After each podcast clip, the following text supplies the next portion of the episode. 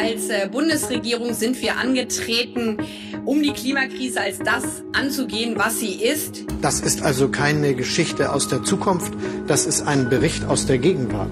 Jede neue Stromtrasse, die wir bauen müssen, wird beklagt. Mehr Klimakrise wird unseren Demokratien auch nicht gut tun. Durch alle Diskussionen zog sich das Wissen durch, dass die Anstrengungen, die die globale Gemeinschaft bisher unternommen hat, nicht reicht.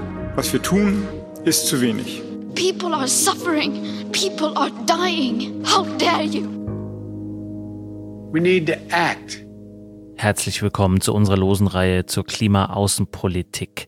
Hitzewellen im Mittelmeerraum, Tornados in Deutschland, heftige Überflutungen in Indien und Südkorea. Das Wetter scheint diesen Sommer global mehr als nur außergewöhnlich zu sein und ein klares Indiz dafür, dass all das auf die Klimakrise zurückzuführen ist und davon verstärkt wird. Trotzdem, so scheint es, ist die internationale Klimapolitik kaum ein Thema, weil andere Krisen zu präsent sind.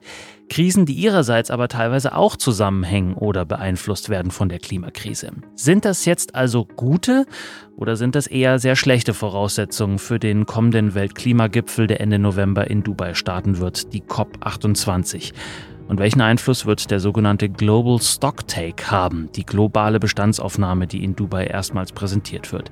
Das wollen wir uns in dieser Folge des SWP-Podcasts erklären lassen von Dr. Gerrit Hansen. Sie ist Wissenschaftlerin in der SWP-Forschungsgruppe Globale Fragen. Hallo. Hallo. Und mein Name ist Dominik Schottner. Herzlich willkommen auch von meiner Seite.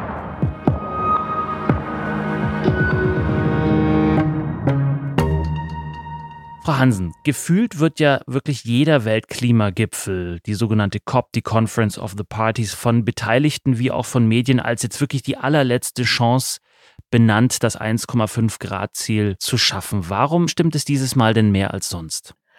Ja, das ist tatsächlich leider wirklich so, dass es äh, noch mehr stimmt als sonst, weil die tragische Wahrheit ja ist, dass die Treibhausgasemissionen weltweit nach wie vor sehr hoch sind und die Lücke zwischen äh, den für eineinhalb Grad notwendigen Minderungspfaden und den tatsächlichen, äh, den umgesetzten, aber auch den geplanten Maßnahmen, die ist mittlerweile so groß, dass die eineinhalb Grad Grenze ohne temporäres Überschreiten tatsächlich kaum noch zu halten ist. Ähm, der letzte IPCC-Bericht schätzt ja, dass äh, Treibhausgasemissionen weltweit bis 2030 um 43 Prozent gegenüber 2019 fallen müssten, um auf einem eineinhalb Grad Pfad äh, zu kommen.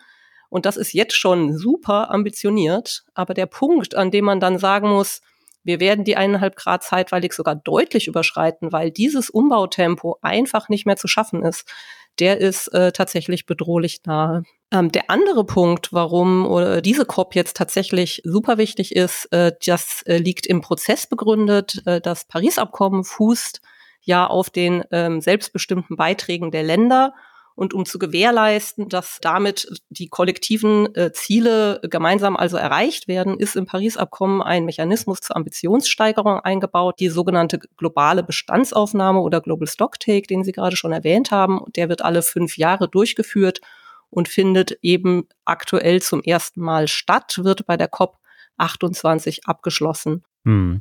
Kommen wir gleich auch noch zu, zu diesem GST, dem Global Stocktake, was das genau ist. Das Paris-Abkommen hatten Sie auch schon erwähnt, das ja eigentlich, so habe ich es jedenfalls verstanden, relativ klare, eindeutige Regeln vorsieht für alle. Warum hat sich da aber seither so wenig getan? Wer ist da eher ein Blockierer und wer eher nicht? Ja, das Paris-Abkommen hat äh, sehr klare Ziele, aber bei der Umsetzung beruht es ja, wie gerade schon gesagt, auf den individuellen Beiträgen der Länder. Und äh, die legen die eben alle fünf Jahre selbst fest. Und aktuell reichen diese Beiträge zusammengenommen halt noch überhaupt nicht aus. Und die große Frage, um die jetzt äh, gestritten wird, ist natürlich, wer zu welchen Bedingungen nun was leisten kann, um hier voranzukommen. Und das sind äh, wirtschaftliche und Verteilungsfragen. Wir sprechen ja im Endeffekt ähm, vom Umbau der kompletten Wirtschaft, auch gegen starke Interessen, die mit der aktuellen Situation durchaus äh, gut zurechtkommen, beziehungsweise äh, möglicher auch ihre Entwicklungschancen äh, teilweise gefährdet sehen. Und zusätzlich stellt sich hier die Frage, wer das denn nachher alles bezahlen soll. Das größte Spannungsfeld in dem äh, Kontext ist äh, das zwischen der historischen Verantwortung, den aktuellen Emissionen und den zukünftigen Beiträgen. Das Paris-Abkommen sagt, alle sollen nach ihren jeweiligen Möglichkeiten beitragen unter Berücksichtigung nationaler Umstände, wobei die Industrieländer vorangehen, beziehungsweise besonders in der Pflicht sind, andere zu unterstützen. Das wird jetzt aber sehr unterschiedlich ausgelegt. Ähm, vor allem die Gruppen der großen Schwellenländer wie China, Indien, Saudi-Arabien, Brasilien machen die in der Klimarahmenkonvention ursprünglich festgeschriebene unterschiedliche historische Verantwortung von Entwicklungsländern, zu denen sie sich in dem Fall dann selbst auch zählen, und Industrieländern sehr stark und verweisen durchaus auch nicht zu Unrecht äh, auf die kollektiv doch recht schwache Bilanz der Industrieländer bei Klimafinanzierung und Klimaschutz und vertreten dann äh, den Standpunkt, zusätzliche Klimaschutzmaßnahmen müssten eben von den äh, Industrieländern bezahlt werden. Und die hingegen wiederum dann äh, betonen eben, dass sich die Welt seit 1990 äh, durchaus verändert hat und das Paris-Abkommen ja anderen Prämissen folgt als die Konvention, dass eben alle gemäß ihrer Möglichkeiten beitragen sollen. Insofern erwarten sie dann auch Zugeständnisse, besonders äh, von den wirtschaftlich starken Schwellenländern mit hohen Emissionen, allen voran natürlich China, ähm, aber es gibt eben auch andere, wie zum Beispiel die Golfstaaten, die ja durchaus Kapazitäten äh, haben, zum Beispiel zur Klimafinanzierung beizutragen. Hm. Die Golfstaaten sind ein gutes Stichwort. Die COP wird in den Vereinigten Arabischen Emiraten in Dubai stattfinden und der Vorsitzende des ganzen Prozesses soll der Chef des staatlichen Ölkonzerns sein. Was für ein Zeichen ist das? Ja, die, es gab und gibt äh, viel Skepsis gegenüber der Präsidentschaft eines Ölstaats, ähm, äh, also auch und auch gegen Al-Jabar als äh, Person. Äh, viele fürchten, äh, dass der Gipfel durch die fossile Industrie jetzt kooptiert wird. Ähm, Al-Jabar und sein Team dagegen betonen, sie wollen die Industrie an den Tisch holen und in die Pflicht nehmen. Und da wäre tatsächlich, äh, wenn das ernst gemeint und umgesetzt würde, wären natürlich die Emirate durch ihr eigenes Profil ähm, in einer ganz interessanten Position. Vor jeder COP gibt es ja auch sogenannte Zwischenverhandlungen. Dieses Jahr waren die in Bonn und Sie waren dort. Wie liefen die denn ab? Wie hat sich die Präsidentschaft der COP da geschlagen? Ja, Bonn äh, war tatsächlich äh, eine eher ernüchternde Erfahrung. Ähm, die Emirate äh, glänzten dort eher durch Abwesenheit. Ähm, die Verhandlungen selber waren dominiert von diesen Konflikten zwischen Schwellen- und Industrieländern, die ich gerade ja schon beschrieben habe. Es gab dort einen wirklich ans absurde grenzenden Agendastreit und unter anderem dadurch auch sehr wenig substanzielle Fortschritte. Da wird also bis November äh, ähm, noch sehr viel nachgearbeitet werden müssen. Vielleicht in dem Zusammenhang nur kurz angerissen, man muss das natürlich alles auch im aktuellen äh, geopolitischen Kontext sehen. Ne, wir kämpfen nach wie vor mit den Folgen der Corona-Krise und des russischen Angriffskriegs auf die Ukraine. Das sind einerseits wirtschaftlich schwierige Bedingungen, die Verschuldungskrise der Entwicklungsländer, hohe Inflation, Ernährungs- und Energiepreise. Es ist aber gleichzeitig auch eine Vertrauenskrise. Ähm, da gibt es einerseits auf der Seite der Entwicklungsländer einen gefühlten Mangel an Solidarität und auch Doppelstandards und auf der anderen Seite diese Enttäuschung, dass Russlands Aggression von äh, Partnern im globalen Süden nicht deutlicher verurteilt wird. Hm. Und zudem kommt noch letzter Punkt äh, die Spannung ähm, und auch zunehmende Entkopplung zwischen den beiden weltgrößten Emittenten, also den USA und China. Dann kommen wir zu dem Punkt, der in Dubai eine Premiere haben wird. Global Stocktake, eine globale Bestandsaufnahme. Hatten wir vorhin schon kurz angerissen. Was genau ist das und wofür soll das gut sein? Ja, die globale Bestandsaufnahme soll eben alle fünf Jahre auswerten, wie weit die Staaten kollektiv von den äh, Langfristzielen des Pariser Abkommens noch entfernt sind und dann auch dazu anregen, die nationalen Beiträge, die sogenannten NDCs, die ja alle fünf Jahre neu eingereicht werden, entsprechend nachzuschärfen. Aktuell geht es dann bei diesen Klimaschutzplänen sowohl darum, die bestehenden NDCs bis 2030 zu erhöhen, als auch eben um die nächste Runde der Pläne. Die werden 2025 äh, fertiggestellt und werden dann bis 2035 gelten.